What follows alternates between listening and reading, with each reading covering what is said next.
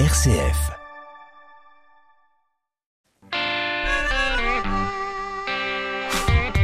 Bonsoir et bienvenue à toutes et à tous dans le 18-19 régional. Ils sont 9 à trôner au cinéma français. Cette année, 9 films de la région représentés au César 2022 ce vendredi. 9 avec chacun des qualités, du film de genre au documentaire en passant par le film d'animation. Auvergne-Rhône-Alpes Cinéma est en joie et on en parle avec son directeur général dans 10 minutes et le producteur du film Le Sommet des Dieux, la petite pépite du cinéma d'animation. De sa dentelle à ses lentilles, Martin Obadia de RCF en Haute-Loire vous propose une balade sonore cette semaine au cœur de la capitale du département. La ville-préfecture de Haute-Loire-le-Puy en Velay. Départ avec guide prévu à 18h50. Soyez à l'heure. Et puis votre rendez-vous d'actualité, c'est à 18h30 et ce sera en compagnie de Margot Emmerich. Bonsoir Margot. Bonsoir Corentin. Quels sont les titres de l'actualité ce soir ? Bien, nous parlerons de la grève des sages-femmes de la maternité de Lyon-Sud qui a démarré ce matin pour une durée illimitée. Les soignantes se mobilisent contre la décision de l'hôpital de fermer 5 lits et de supprimer 10 équivalents temps plein. Santé également en Isère, vous l'entendrez, l'Agence régionale de santé lance une nouvelle expérimentation pour réguler les urgences dentaires durant les week-ends et les jours fériés. Et puis à quelques jours du Salon de l'agriculture, nous ferons un focus sur les difficultés du secteur à convaincre de jeunes agriculteurs de s'installer. Merci beaucoup Margot et à tout à l'heure donc 18h30 pour le journal. Et puis plongez au cœur d'un escape game dans l'Allier à l'occasion de la fête des tiers-lieux. Équipez-vous, départ dans 5 minutes mais avant cela, un brin d'histoire dans le clin d'œil du jour. Le 18-19, une émission présentée par Corentin Dubois. Et nous allons du côté de l'Allier ce soir et c'est une belle façon de parler d'argent que vous allez nous raconter ce soir. Jérémy Coulon, bonjour. Bonjour Corentin, bonjour à tous. Et cette histoire, elle provient d'un pur hasard lors d'une recherche menée par la conservatrice du musée Anne de Beaujeu à Moulins. La découverte d'un document important pour l'histoire locale de l'Allier. Racontez-nous Jérémy. C'est au cours d'une simple recherche sur internet pour préparer une nouvelle exposition consacrée à Anne de France que Julia Longo découvre à vendre aux enchères un registre de comptes de la duchesse du Bourbonnais. Nous sommes au XVe siècle. C'est un document exceptionnel qui a été acquis entre-temps par les archives nationales. Ce manuscrit, c'est un manuscrit sur parchemin qui constitue un témoignage unique puisqu'il faut savoir que les archives des ducs de Bourbon ont brûlé tout simplement dans l'incendie de la Chambre des comptes de Paris où elles avaient été transférées en 1527. C'est Philippe du Moustier, argentier de la duchesse, qui était attaché à l'enregistrement des dépenses et des recettes. Ce registre contient donc de précieuses informations sur la commande artistique dans la mesure où il recense les artistes entretenu par la princesse, et puis les détails liés à certaines commandes. On y décèle aussi le règlement d'une sculpture pour la façade de l'église disparue du couvent des Carmes à Moulins, mais aussi une annonciation versée à l'artiste Jean de Chartres, ainsi que des paiements pour des objets précieux. Le compte mentionne aussi des règlements relatifs à la construction de la chapelle neuve et à l'aménagement de la nouvelle aile du château de Moulins. C'est le premier édifice français qui suivra les formes de la Renaissance italienne. Ce document, c'est une source capitale pour la compréhension de la vie domestique et de l'activité artistique à la cour de Moulins entre 1500 et 1501. On est à l'apogée de la cour ducale qui est à Moulins. Et quelles seront les suites de cette aventure, Jérémy ? À l'occasion du 500e anniversaire de la disparition d'Anne de France en 2022, le musée départemental Anne de Beaujeu organisera la première exposition majeure consacrée à Anne de France. Elle est née à Guénapé dans les Pays-Bas bourguignons en 1461 et puis elle est morte à Chantelle, à l'abbaye dans l'Allier en 1522. C'est l'une des femmes de pouvoir et mécènes les plus influentes de la fin du Moyen-Âge et du début de la Renaissance. Et donc à cette occasion, ce registre de comptes dont on parlait il y a quelques instants sera présenté au public avec un certain nombre d'autres pièces de la vie de Anne de France et puis une pièce entière consacrée à la librairie, c'est-à-dire à la bibliothèque très importante que les ducs de Bourbon avaient accumulée au cours des siècles. C'était une forme de pouvoir que d'avoir à cette époque-là plusieurs ouvrages littéraires. Et Anne de France, on peut dire que c'est une figure oubliée de l'histoire de France ? Et oui, mais elle devient de plus en plus connue, autant sur le plan local que national, et on peut dire que c'est heureux. Par son rôle politique à la tête du royaume de France et du duché du Bourbonnais et d'Auvergne, elle s'est imposée comme une figure majeure de l'histoire française et européenne à la fin du XVe siècle. C'est la fille aînée du roi Louis XI. Elle a épousé Pierre de Beaujeu, le duc de Bourbon, en 1488. Alors à la mort de son père, le roi, en 1483, elle prend le pouvoir, et c'est unique dans l'histoire que ce soit la fille du roi et non pas la reine qui prenne le pouvoir. Elle gouverne le royaume en quasi-régente pour seconder son jeune frère, qui lui deviendra le roi Charles VIII. À cette époque, il est trop jeune pour régner seul. Elle n'est donc pas reine de France, mais elle dispose d'un pouvoir inégalé. Elle attire à la cour de Moulins les plus grands artistes de son temps, parmi lesquels le peintre flamand Jean Hay, le fameux maître de Moulins, dont vous avez peut-être entendu mon reportage sur ce sujet lundi dernier dans le 18-19, et le sculpteur Jean Guillaumet, dit Jean de Chartres. À la mort de son frère, donc le roi, en 1498, elle se consacre à l'avenir de son duché, mais demeure une princesse incontournable sous les règnes de Louis XII et de François Ier. Eh bien, merci beaucoup pour nous avoir plongé dans l'histoire locale et l'histoire de France. Merci beaucoup d'avoir été avec nous, Jérémy Coulon. La fête des tiers-lieux se tient vendredi et samedi au château au Bignon, à Bourbon-l'Archambault, dans l'Allier. Le but, montrer au grand public la diversité des tiers-lieux, notamment sur le territoire. Et pour expliquer les tiers-lieux de façon ludique, les organisateurs de la fête proposent un escape game conçu par Fanny Fox. Sur la table de jeu, un petit bateau en papier, un crâne humain et une dizaine de coffres, tous cadenassés.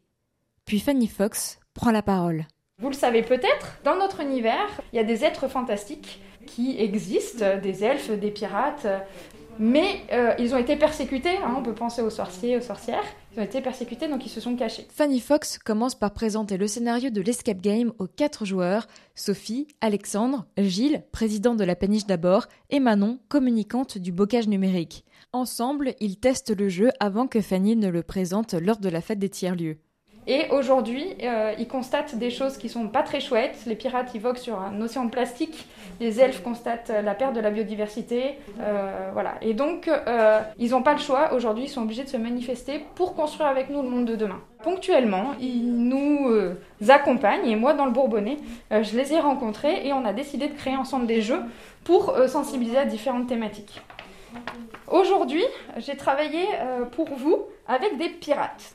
Les pirates, plus avides de coopération qu'il n'y paraît, se sont grandement investis dans les tiers-lieux du Bourbonnais. Sans se faire démasquer, ils partagent leur expérience sur la magie du travail d'équipe. Ils transmettent leur soif de découverte et apportent un grand vent de convivialité. Le travail d'équipe, la découverte et la convivialité, voilà 3 mots à mettre sous votre définition des tiers-lieux. Bah moi j'irais bien avec toi. Ça y est. La partie a commencé. Sophie, Alexandre, Gilles et Manon épluchent les premiers indices. Tout le long de l'escape game, les joueurs vont pouvoir enrichir cette définition. L'idée, c'est complètement d'évoquer les tiers-lieux et donc chaque énigme a un rapport avec les tiers-lieux. Donc des chiffres, mais aussi plein d'informations au niveau de ce qui constitue un tiers-lieu, de ses valeurs.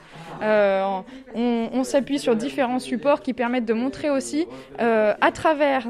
pas seulement les énigmes, mais aussi la mise en contexte. Donc la coopération, le fait que des joueurs doivent utiliser leur smartphone, puisque les tiers-lieux sont numériques, mais aussi aller à la rencontre de personnes, puisque ce sont aussi des lieux de convivialité, etc.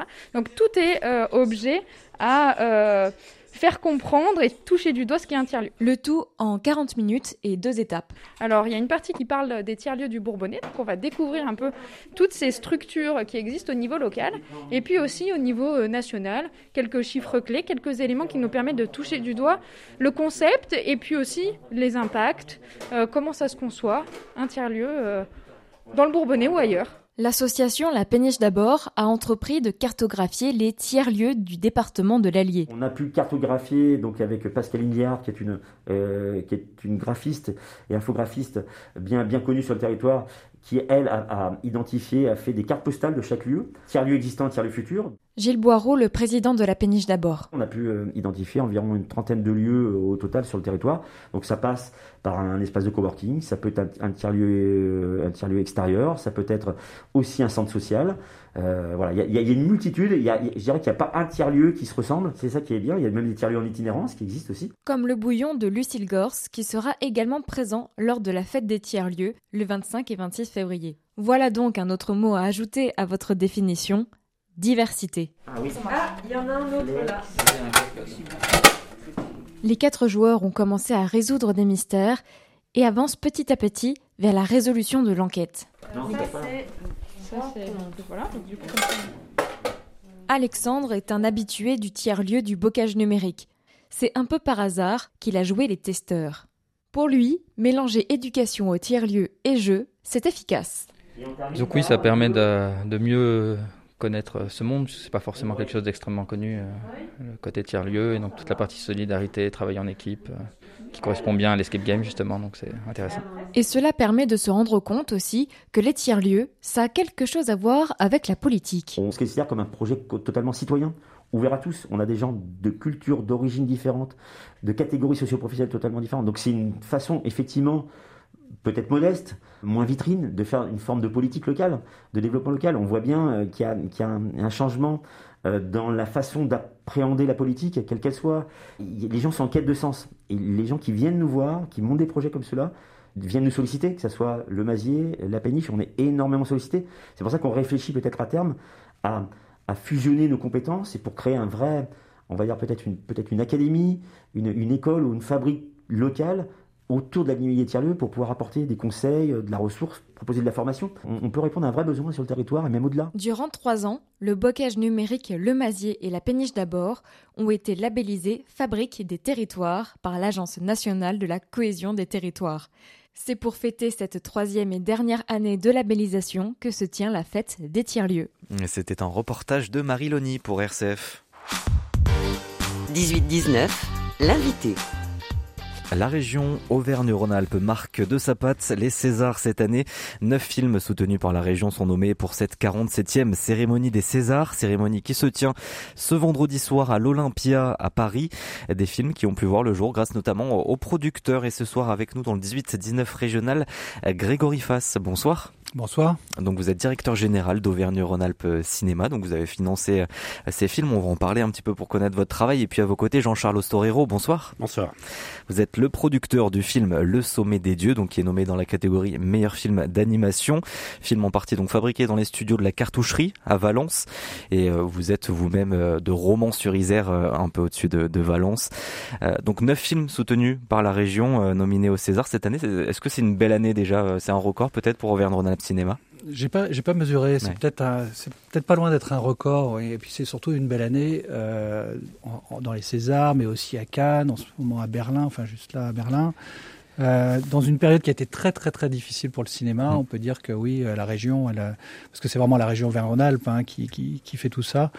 On peut dire qu'elle est plutôt pas mal récompensée cette année. Oui. Ouais, qu'est-ce que ça représente du coup pour vous de voir des films comme ça nominés au César? Bah pour nous, c'est aussi pour les équipes, pour les producteurs, on va en parler, mais aussi les auteurs, tous les talents, tous ceux qui se battent pour que des films existent. C'est la plus belle des récompenses. Il y a ça et puis le public. C'est vraiment les deux belles, les plus belles récompenses qu'on puisse avoir dans nos métiers et surtout dans cette période qui est pas facile. Vous avez aussi eu le témoignage de tous ces producteurs, ces réalisateurs, ces équipes dans la région. Votre but, c'est vraiment les financer, les soutenir? Oui, pas que ceux de la région d'ailleurs, parce qu'il y a ceux qui viennent tourner dans la région aussi. En plus, une grande région maintenant qui s'étend à l'Auvergne. On a beaucoup de films en ce moment d'ailleurs qui sortent, qui sont, je pense à King, qui est un joli succès, et que j'invite les spectateurs à voir, et ceux d'RCF, les auditeurs, qui s'est tourné à Clermont-Ferrand et dans ses alentours, notamment à Vulcania et tout ça. Mais voilà, on a une grande diversité de paysages, une grande diversité. Alors, on va parler de l'animation. Là aussi, on a un très, très beau secteur, très actif dans le domaine de l'animation, c'est-à-dire les films, pas seulement des publics enfants, d'ailleurs, parce que le Sommet des Dieux s'adresse à tous les publics. Et voilà, on est vraiment sur cette diversité du cinéma. Et une petite spécialité quand même assez performante dans l'animation. On en parlait juste avant, hors plateau. On a quand même quasiment trusté tous les Césars de films d'animation de ces dernières années. Et j'espère que ça sera le cas pour le Sommet des Dieux ou pour un autre film, parce qu'on a 2 films sur les 3 qui sont à sélection. L'autre, c'est Même les souris vont au paradis. Voilà, donc une petite compétition à l'intérieur. Mais on a un territoire intéressant, attractif, en tout cas, pour venir tourner des films. Oui, bah c'est ce que je disais, c'est-à-dire notamment une grande variété de décors auxquels s'est ajouté encore plus de départements extrêmement riches. Maintenant, on a même les volcans, plus de montagnes, etc. Il nous manque que la mer. On dit toujours, voilà, il nous manque que la mer, mais on sait s'en passer. On a des très beaux lacs aussi. Et puis, on a une diversité aussi de talents à la fois artistiques, techniques, d'entreprises. Ça fait très longtemps, finalement, près de 30 ans maintenant, qu'on travaille le territoire pour accueillir de tous ces tournages et qui s'étendent maintenant, évidemment. Il n'y a plus que ce cinéma, il y a aussi toutes les séries. Donc ça n'arrête pas de tourner en fait dans notre région. Et comment vous accompagnez ces films en termes de financement? Alors ça, c'est encore une fois, c'est la région Auvergne-Rhône-Alpes. Il y a un soutien très très fort En fait, on gère le fonds de la région Auvergne-Rhône-Alpes, très clairement, qui soutient depuis... Ça a été une des premières régions, si ce n'est la première région à s'engager, d'abord dans le cinéma et maintenant aussi dans la télévision, les films, les séries, etc. Et... ça a été vraiment, ça reste un soutien aujourd'hui très très fort. On a la capacité, nous, par exemple, juste sur le cinéma, de financer une quinzaine de films par an, ce qui n'est pas rien. Donc c'est des films de toute la diversité possible. Et les montants d'investissement, nous, notre capacité, notre fonds d'investissement, c'est 3 millions d'euros quand même. Par an ? Oui, par an. Donc vous voyez, rien que pour le cinéma, et puis ça fait à peu près 6 millions si on rajoute tout ce qui est activité autour de la télévision, mais il y a aussi le court-métrage, le documentaire, enfin voilà. Donc c'est vraiment une grande diversité de projets qui sont soutenus, et à chaque fois il faut qu'il y ait un lien fort avec le territoire régional.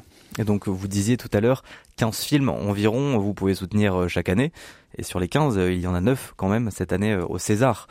C'est quand même une belle année. Oui, alors c'est un peu spécial cette année parce que quand on compte 15 par an, là, vu avec l'histoire du Covid et ça a changé un petit peu. C'était plutôt sur une base beaucoup plus élargie. Là, on vit dans un monde en ce moment, nous, le cinéma extrêmement perturbé avec beaucoup de films qui restent à sortir parce qu'il y a eu un gros ralentissement des sorties de films. Donc, à une sorte d'embouteillage. Donc là, on est sur une base plus large, mais c'est peut-être aussi ça qui me permet de vous répondre qu'en effet, c'est peut-être une des meilleures années parce qu'il y avait plus de films.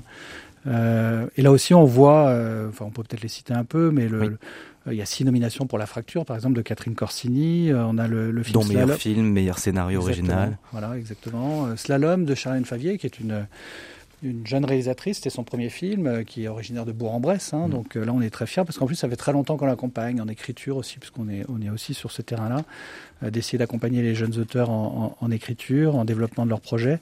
Et donc voilà, nous, c'est un peu un bébé au Auvergne-Rhône-Alpes Cinéma, Charlène, sur le film Slalom.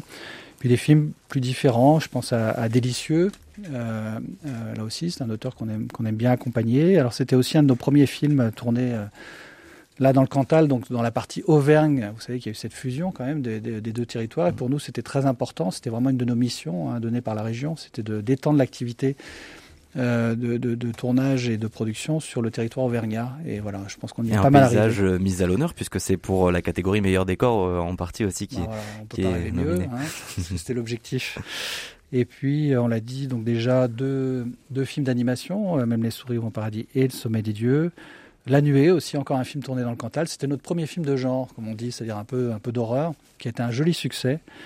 Bigger Than Us dans la série documentaire. Donc en fait, c'est assez extraordinaire parce que finalement, nous, dans une période qui est vraiment difficile, où les gens ne sont pas tous retournés au cinéma, donc on a une baisse très très forte de l'activité dans les salles de cinéma. Mais nous, on a une très bonne année en fait, voilà. Et beaucoup diversifié aussi dans les catégories. Est-ce que dans les genres, vous l'avez dit, on a des films de genre, on a du documentaire, du film d'animation. Sur quoi portent vos critères pour financer un film plus qu'un autre ? Alors d'ailleurs, je voudrais en profiter parce qu'il y en a un que je n'ai pas cité parce qu'il n'a pas été nommé, mais qui a été le plus gros succès de l'année quand même l'an dernier, c'est Kaamelott, qui est pour le coup archi régional dans tous les sens. Alexandre Astier étant évidemment... lyonnais et ardéchois puisqu'il est installé en Ardèche.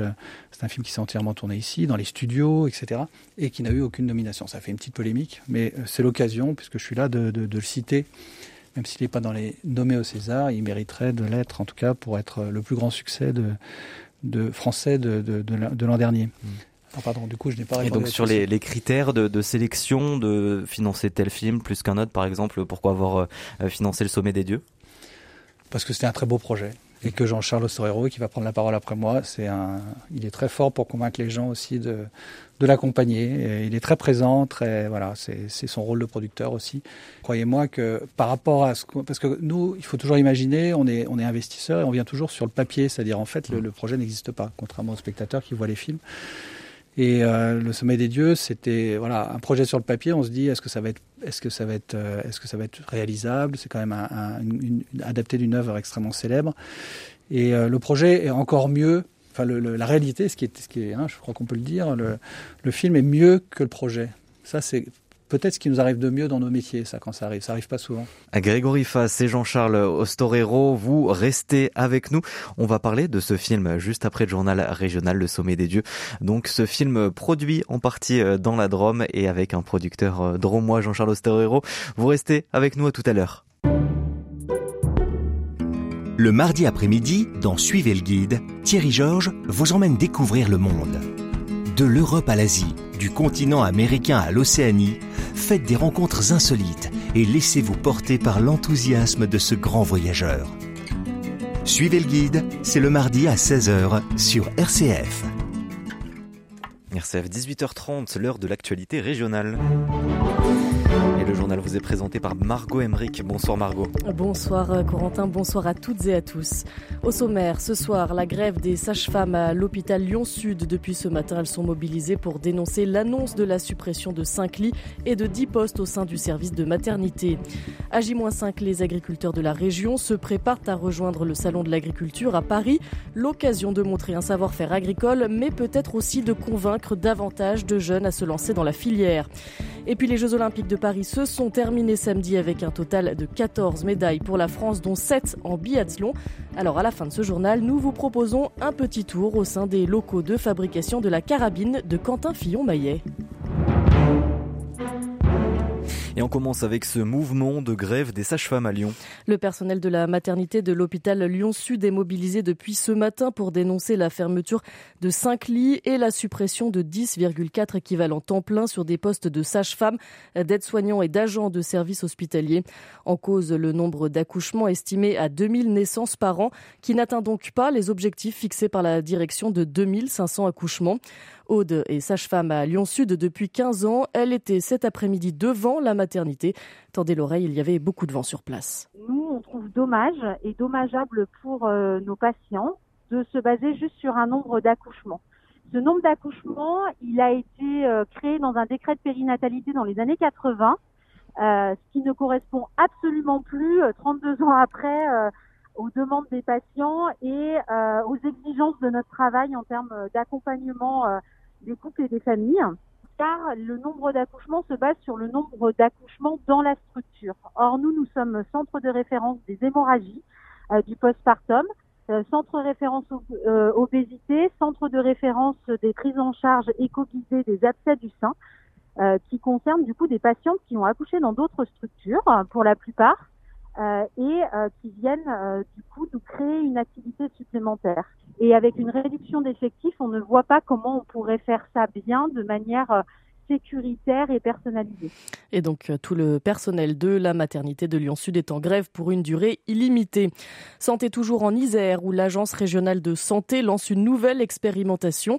L'objectif, réguler les urgences dentaires durant les week-ends et les jours fériés. Désormais, lorsque vous composerez le 15 pour un problème dentaire, eh bien, vous ne serez plus en lien avec un médecin généraliste, mais avec un régulateur dentiste de formation. Les explications de Nathalie Usan, présidente du Conseil de l'Ordre des chirurgiens dentistes de l'Isère. Avant, les urgences dentaires, elles étaient prises en charge par des répondeurs téléphoniques au sein du Conseil de l'Ordre et on orientait les patients en donnant les noms et les numéros de téléphone des praticiens de garde les dimanches et jours fériés. En 2016, on nous demande de changer cette organisation et de passer directement par le 15. En Isère, nous nous sommes dit, quitte à ce qu'il y ait cette modification, autant qu'il y ait des chirurgiens dentistes au sein du SAMU. Les médecins étaient déjà surchargés par des urgences qui pourraient être vitales et on trouvait que surcharger le SAMU avec les urgences dentaires n'était pas forcément une bonne idée s'il ne s'était pas organisé. Suite à la crise sanitaire, en fait, les cabinets dentaires ont été fermés 2 mois et on a été obligé d'orienter, ce qui a mis en lumière la nécessité d'organiser et de prendre en charge les patients en amont pour connaître les urgences véritables, pour les envoyer en cabinet dentaire. L'idée, c'est qu'au bout de 2 ans, on prouve qu'on en a besoin, qu'on ne peut pas faire autrement maintenant, vu le peu de dentistes que nous avons et la démographie qui baisse, et qu'il faut que ce système devienne pérenne sur toute la France. Et cette expérimentation qui doit donc durer 2 ans est aussi conduite dans le Rhône, la Loire et la Drôme, ainsi que dans 26 autres départements français. La région Auvergne-Rhône-Alpes rejoint le comité de soutien pour l'entrée de Missak Manoukian au Panthéon. Symbole de la résistance contre les nazis en France, Missak Manoukian est mort fusillé le 21 février 1944. L'idée de sa panthéonisation a été lancée en décembre dernier par le maire de Valence, Nicolas d'Aragon, et par le président de l'association Unité Laïque, Jean-Pierre Sacoun. Elle vise à affirmer la reconnaissance de l'engagement d'étrangers au service de la France. Et la région qui sera bien sûr présente au salon de l'agriculture qui démarre ce samedi. Et toute la semaine, les agriculteurs se préparent à faire le déplacement jusqu'à Paris, un moment essentiel de promotion du savoir-faire de la filière agricole et une vitrine d'autant plus importante dans un contexte où le secteur a toujours du mal à recruter. discuté. Dans l'un, le syndicat des jeunes agriculteurs s'est en effet interrogé sur la manière de donner envie aux jeunes de s'installer en agriculture. L'an dernier, seulement 32 jeunes ont été accompagnés dans cette démarche. Un chiffre en baisse dans un milieu qui compte de moins en moins de transmission familiale. Morgan Merle est le président du syndicat. Tout d'abord, on constate aujourd'hui qu'on a très peu d'agriculteurs qui ont envie de faire ce métier-là, enfin des jeunes qui ont envie de faire le métier d'agriculteur. Et puis on a surtout un départ en retraite qui va être très important les prochaines années. Et si on veut renouveler l'ensemble des agriculteurs qui vont prendre leur retraite, il va falloir trouver des jeunes. Et ces jeunes, c'est pas forcément des jeunes qui sont dans le milieu agricole. Il va falloir aller chercher un petit peu plus loin que ces jeunes qui sont des liens de famille avec un agriculteur. Il y a tout ce qui est la communication positive. Aujourd'hui, les agriculteurs communiquent peu, voire pas sur leur métier, alors qu'on a un métier qui est très sympathique à faire, mais on a de grandes difficultés à ouvrir nos fermes et à faire venir du grand public sur nos exploitations pour apprendre ce que c'est, surtout comme à l'époque, moi je me souviens être à l'école dans une commune rurale, on avait la visite d'exploitation quand on était en école primaire. Aujourd'hui, ce n'est plus le cas. Alors, ce qui a été un peu ressorti, c'est qu'il serait intéressant de rouvrir nos fermes pour présenter aux jeunes élèves ce que c'est que l'agriculture aujourd'hui. Des propos recueillis par Xavier Jacquet. Après l'agriculture, on parle gastronomie avec un nouveau centre de formation qui doit ouvrir en Haute-Savoie et à Lyon. Et dans le milieu, on le surnomme déjà le Marcoussis de la gastronomie, à l'image du célèbre centre de formation du rugby français. Le projet est porté par le campus de Groisy et il vise à construire d'ici 2024 un pôle d'excellence de la gastronomie. Un site consacré aux métiers de la boulangerie, de la boucherie, charcuterie, traiteurs, primeurs, fromagers et métiers de salle. Écoutez le président du campus de Groisy, Arnaud Gobled.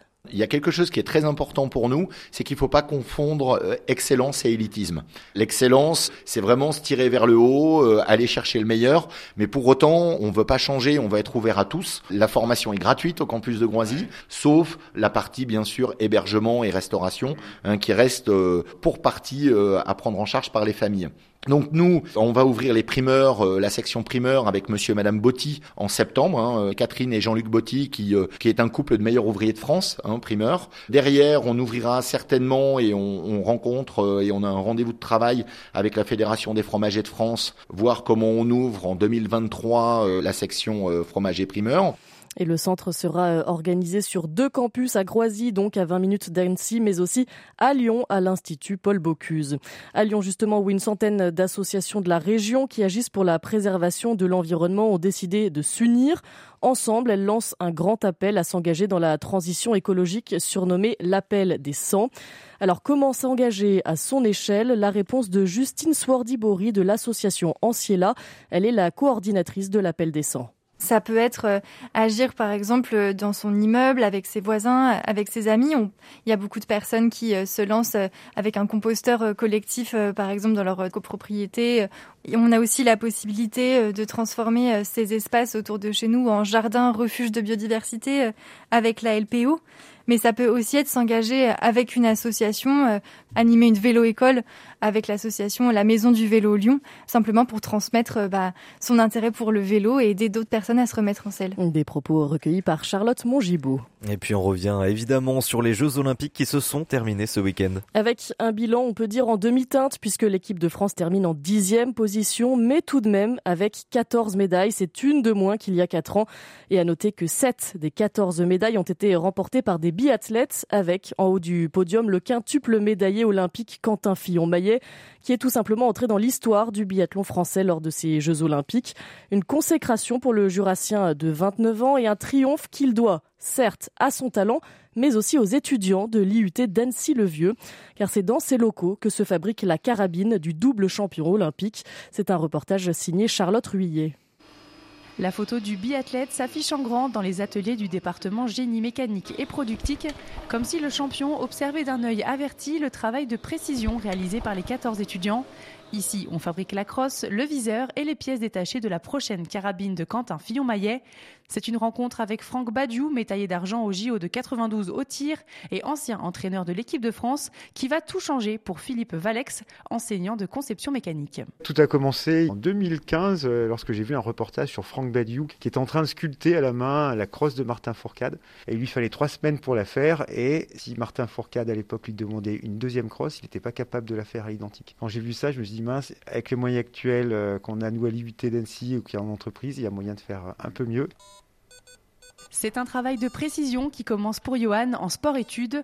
Aucun écart ne lui sera pardonné. Préparer la carabine d'un champion olympique, c'est une pression supplémentaire. C'est un travail qui demande d'être très précis parce que je suis à la dernière étape de réalisation de la crosse, donc j'ai forcément pas le droit à l'erreur. Et lorsque la carabine de Quentin Fillon-Maillet s'est enrayée sur la poursuite à Pékin, ce sont tous les jeunes qui ont retenu leur souffle. Parmi eux, Vincent, un féru de biathlon. Les médailles, elles sont aussi pour lui. Ouais, quelque part, c'est un petit bout aussi de notre médaille et puis on est fiers d'avoir un travail qui est valorisé et qui a de l'impact. Et c'est une belle approche de notre métier. Un travail de champion qui se poursuit en lien avec l'athlète.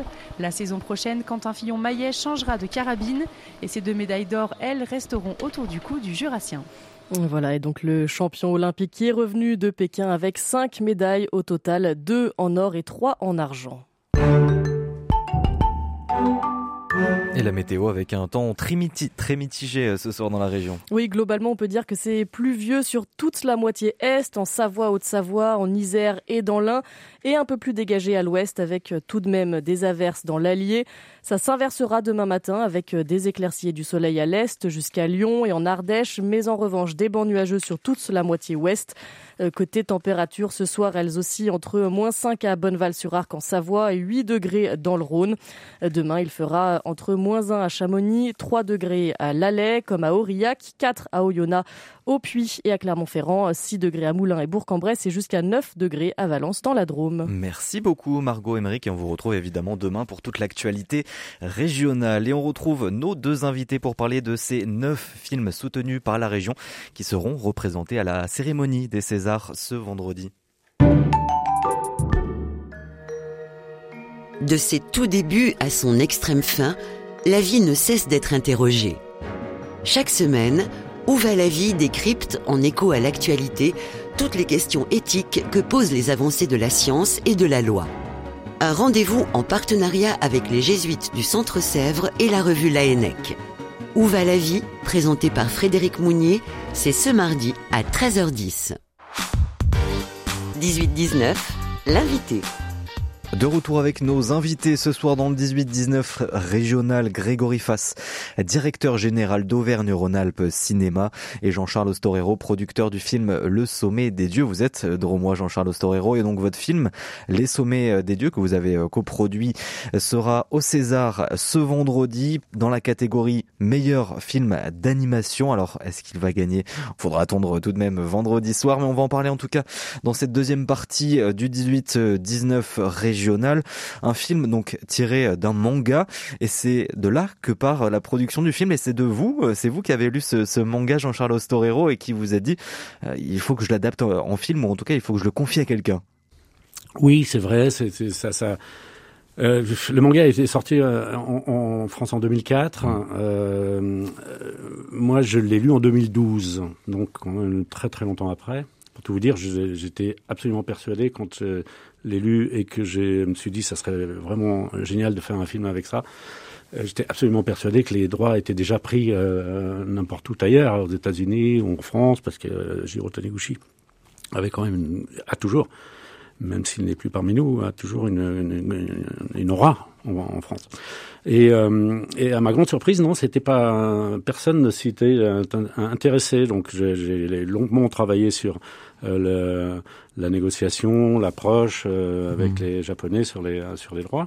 Et puis quand j'ai pu signer le contrat et que j'ai donc pu commencer à en parler, là, à ma grande stupéfaction, je me suis aperçu qu'il y avait finalement beaucoup de gens que ça intéressait et qu'au fond, personne n'avait fait la démarche jusque-là. Donc on l'a fait essentiellement avec le studio principal qui s'est joint à moi très très rapidement, avec Didier Brunner et son fils Damien, qui ont un studio à Paris, du reste qui a été créé en même temps que le démarrage du Sommet des Dieux, qui s'appelle Folivari. un autre studio qui est au Luxembourg de Stéphane Orlans qui s'appelle, la société de production s'appelle Mélusine. Et le troisième studio qui a travaillé sur ce film est à la Cartoucherie, donc à Bourg-lès-Valence. C'est le studio Les Astronautes qui, là aussi, s'est créé sur ce projet. Ce sont deux personnes qui travaillaient dans notre société de cartoucherie qui avaient la volonté et qui étaient en plein un projet de création de leur entreprise. Et nous sommes arrivés à ce moment-là et ils ont fait un travail absolument remarquable. Et se sont vraiment comportés autrement que comme des prestataires. Ils se sont comportés comme, parfois mieux que certains coproducteurs. Donc non, ça a été vraiment une formidable aventure. C'est un peu la nouvelle génération de... Oui, c'est ça. Ah oui, puisque Le Sommet des Dieux, donc un film d'animation réalisé par Patrick Imbert, qui est sorti le 22 septembre dernier, coproduit donc par vous, Jean-Charles Ostorero. C'est un film d'alpinisme, on le sent dans... le côté documentaire aussi presque, parce qu'on peut parler de films d'aventure, de drame un peu psychologique aussi. Il y a cette notion de chercheur de sens un petit peu dans ce film, mais aussi cette notion de documentaire qui transparaît. Comment vous avez construit ces informations? Est-ce qu'il y a eu de la consultation? Est-ce que vous êtes allé aussi dans la conception du film à discuter avec des alpinistes? Parce qu'il y a tout cet univers, on le sent à la fois dans le matériel qui est utilisé, dans les techniques, mais aussi dans cette recherche de sens qui est très présente tout au long du film. Alors, oui, évidemment, là, vous touchez deux aspects qui sont les deux aspects fondamentaux qui étaient un petit peu les lignes directrices de départ. Moi, j'avais deux ambitions quand j'ai décidé de racheter ces droits et de faire de ce film et de le coproduire après. Et ces ambitions, elles se sont peu à peu transmises d'abord aux auteurs, scénaristes, après... Vous avez participé au scénario, collaboré en tout cas. J'ai participé au scénario aussi avec les autres scénaristes qui ont disparu de la circulation aussi au fil de route. Et qui sont passés entre les mains et la tête de Patrick Imbert et qui ont finalement, qu'il a essaimé un peu partout autour de son équipe. Ses deux ambitions, c'était la première, évidemment, c'était de faire un film dont Jiro Taniguchi et Baku Yumemakura soient fiers. Il n'avait jamais, Jiro Taniguchi, qui est un homme du dessin, évidemment, comme vous le savez, n'avait jamais été adapté en animation. Donc c'était quand même un gros challenge d'essayer de satisfaire. Et faire un film qui pouvait satisfaire Jiro Taniguchi, c'était pas seulement bien le dessiner, c'était aussi justement rejoindre cet esprit dont vous parlez, qui est un esprit très très particulier des mangas de Taniguchi. Qui est un mangaka assez connu aussi en France d'ailleurs, qui s'est transposé un petit peu en France, alors qu'il est japonais, qui nous a quittés donc en 2017. Il n'a pas pu voir le film. Non. Alors il n'a pas pu le voir le film, c'est vrai. Il avait vu quelques éléments de développement graphique et il y a eu un petit peu les pistes de scénario dans lesquels nous allions. C'est pas simple d'ailleurs, puisque les mangas, il y a 1500 pages en tout dans les 5 tomes. C'est ça, comment vous avez adapté votre scénario, vous, dans le film? Sur quoi vous avez voulu porter votre attention? Alors, c'est une des raisons pour lesquelles c'était impossible à faire. Écoutez, là... je dirais que ce qui est important aussi, c'est la rencontre avec Patrick, parce que Patrick n'avait absolument aucune culture de la montagne. Patrick Imbert, qui réalise le film. Imbert, bien sûr. Donc, lui, il a recherché quelque chose dans ce film de plus universel que seulement la montagne. Et finalement, ce qui est plus universel et qu'on capte très bien dans ce film, c'est l'envie du dépassement de soi, la grandeur des paysages. Il fallait pas en rester. Il fallait pas de la nature, bien sûr. Il fallait pas en rester simplement au film entre guillemets documentaire de montagne. D'ailleurs, le prétexte historique de la disparition de l'appareil photo de Mallory, c'est vraiment qu'un prétexte. On s'aperçoit que ça tient très très peu de place dans le film. C'est un fil conducteur comme ça qui va permettre aux jeunes journalistes d'aller finalement investiguer dans le milieu de la montagne et rencontrer cette personne absolument incroyable qui est Abu Jogi, qui va finalement le retourner complètement, c'est-à-dire de son rôle d'observateur de la montagne en tant que journaliste d'expédition. Il va complètement basculer au point de devenir lui-même complètement obsédé par les sommets. Juste pour terminer là-dessus, j'avais aussi, et c'était la deuxième grande ambition, c'est que le public de la montagne se retrouve complètement dans ce film. Et c'est aussi une des grandes satisfactions. Je suis très heureux qu'on puisse la partager dans cette région, avec la région Rhône-Alpes, parce que tous les montagnards, tous, y compris les gens qui ont fait le sommet du Mont-Blanc, du Mont-Blanc bien sûr, mais de l'Everest, et pour certains aussi qui l'ont manqué, ce sommet, s'arrêtant très peu en dessous, tous me disent, mais comment vous avez fait ? On a l'impression, nous, professionnels de la montagne, d'avoir vécu tout ce que vous montrez, que ce soit dans le côté plus ésotérique de ce que charrie ce film, mais aussi dans le réalisme des situations et des bruits, etc. Et pour moi, c'est une sonore qui a eu un gros travail aussi. On a l'impression vraiment d'être dans la montagne avec à tout moment une avalanche qui peut surgir de n'importe où. Donc c'est Le Sommet des Dieux et ça sera donc dans la catégorie meilleur film d'animation lors de cette 47e cérémonie des Césars. Donc une chance, en tout cas on vous souhaite de gagner ce prix avec donc la participation du studio de la Cartoucherie à Bourg-lès-Valence dans la Drôme. Merci beaucoup à tous les deux d'avoir été avec nous, donc Grégory Faes, directeur général de Auvergne-Rhône-Alpes Cinéma, et Jean-Charles Ostorero, donc coproducteur de ce long métrage. Et à vos auditeurs, allez au cinéma, on a besoin de vous, on a besoin de tous les auditeurs d'RCF pour aller au cinéma. On peut encore découvrir d'ailleurs ce film dans quelques salles à Annonay, notamment en Ardèche. Mais vous savez, ce que je disais à l'instant, c'est que finalement, ce film est devenu un classique dans la montagne, le public de la montagne, en quelques semaines. Et la semaine prochaine, il passe à Megève 2 fois. Ensuite, il va passer ailleurs. Il y a déjà des projets pour l'été prochain, dans des festivals en France ou des événements spécifiques autour de la montagne. Il y en aura beaucoup et pendant longtemps. Et à voir au cinéma vraiment comme film. Et il y a un très beau livre qui existe également, qui s'appelle « Autour du sommet des dieux », qui fait un petit peu le lien entre l'exploit de 1924 et les expéditions à l'Everest des Anglais, au roman de Baku Yumemakura, puis au manga de Taniguchi et maintenant au film. Donc tout sera dans ce livre édité chez Guérin-Paulsen et qui a été vraiment un très beau livre, très documenté. Merci beaucoup à tous les deux d'avoir été avec nous. Merci à vous, merci de nous avoir invités. 18-19, le feuilleton de la semaine. Et le feuilleton de la semaine prend la direction de la Haute-Loire et plus particulièrement de sa préfecture. Le Puy-en-Velay est une ville aux multiples facettes. Patrick Planchon vous propose de la découvrir. Il est en compagnie d'Aurélie Deladeuil, guide conférencière à l'Office de tourisme de l'agglomération du Puy. Elle évoque aujourd'hui la création de la cité Velle. Comment cette ville a été créée ? Alors la ville du Puy...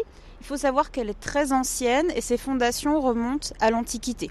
Il faut revenir au 5e siècle pour voir les bases de cette ville, quand un peuple celte, gaulois du nom de Vélavie, va venir s'installer sur le flanc du rocher Corneille, qui s'appelle alors à l'époque le rocher Anis. Et ce nom de Vélavie va donner le nom que l'on connaît aujourd'hui au territoire, le Velay, et les habitants les Vélaves.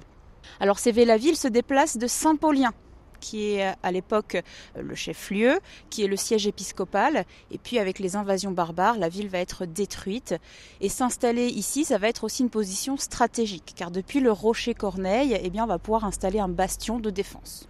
Et puis c'est également au 5e siècle que va être érigée une première église sanctuaire dédiée à Marie, dédiée à la Vierge, et que va commencer le fameux pèlerinage dédié à Marie, et qui va devenir aujourd'hui l'un des plus grands centres mariaux, qui va être aussi l'un des plus grands centres de pèlerinage mariaux de toute l'Europe occidentale.